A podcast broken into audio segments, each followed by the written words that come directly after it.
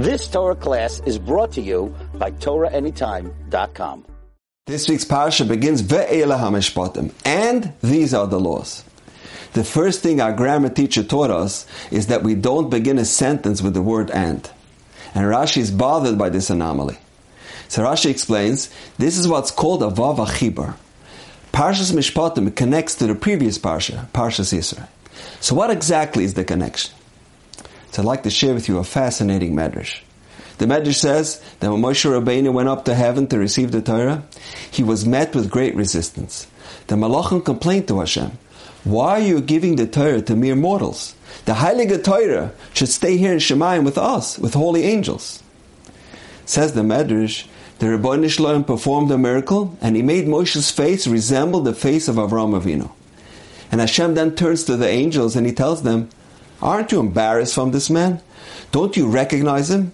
Isn't this the person who graciously hosted you when you went down to earth? And you ate a lavish meal in his house? And without further ado, Hashem awards the Torah to Moshe Rabbeinu. Then Hashem turns to Moshe and he tells him, The Torah was given to you, Ella b'schis Avram, only in the schus of Avram. And this is a mind-boggling medrash. For the one time that Avram Avinu gave the Malachim a meal, they should lose out on the most prized possession in the world, the Torah HaKedosha? Doesn't make any sense. And furthermore, why did Hashem alter the appearance of Moshe to resemble Avram? What's the message here? So I heard a beautiful explanation. A malach is on a very high spiritual level, but he's an oimed. He's stagnant. He constantly remains in the same spiritual position since his creation. He can't grow, he can't steig. And even more significantly, a malach can't teach others. He can't help others. He can't elevate others. The message Hashem conveyed to the Malachim was, granted that you are on a very lofty level, but Avram lived a life of chesed, a life dedicated to giving. Avram was a giver. He lived for other people. The Torah is meant for those who possess the ability to give, for people capable of sharing the wisdom of Torah with others. And that was the message that Hashem conveyed to Moshe Rabbeinu as well. I'm giving you the Torah, but remember, I'm giving it to you b'schus Avram.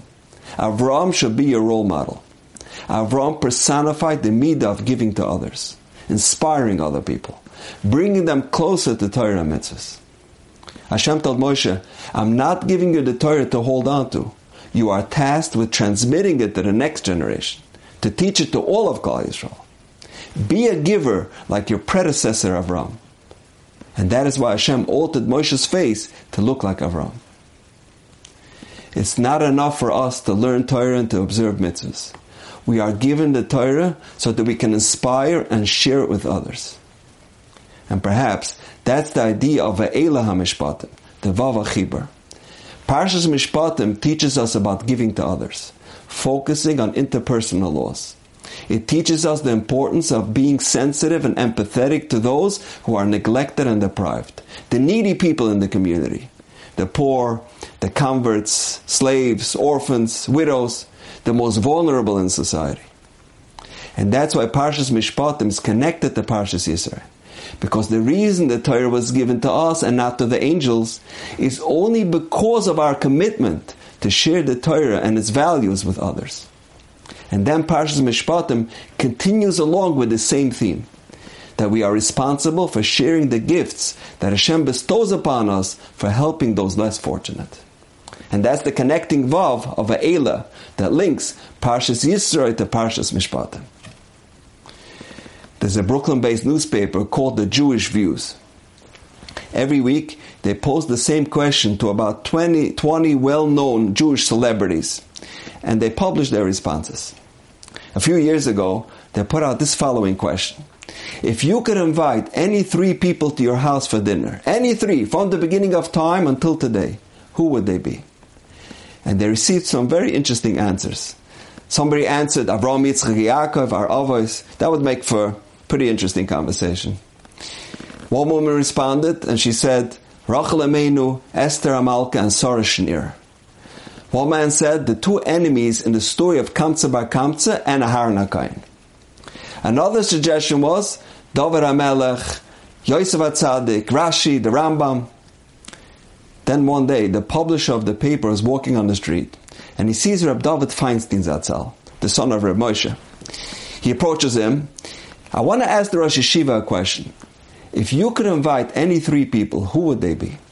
And without hesitation, he says, I'd invite three poor people. Reb David understood that Torah and mitzvahs were not given to us to enhance our image. Sure, we would like to brag to our friends who we hosted in our home. This Rosh Yeshiva, this Rebbe from Eretz Yisrael, this famous person, that celebrity.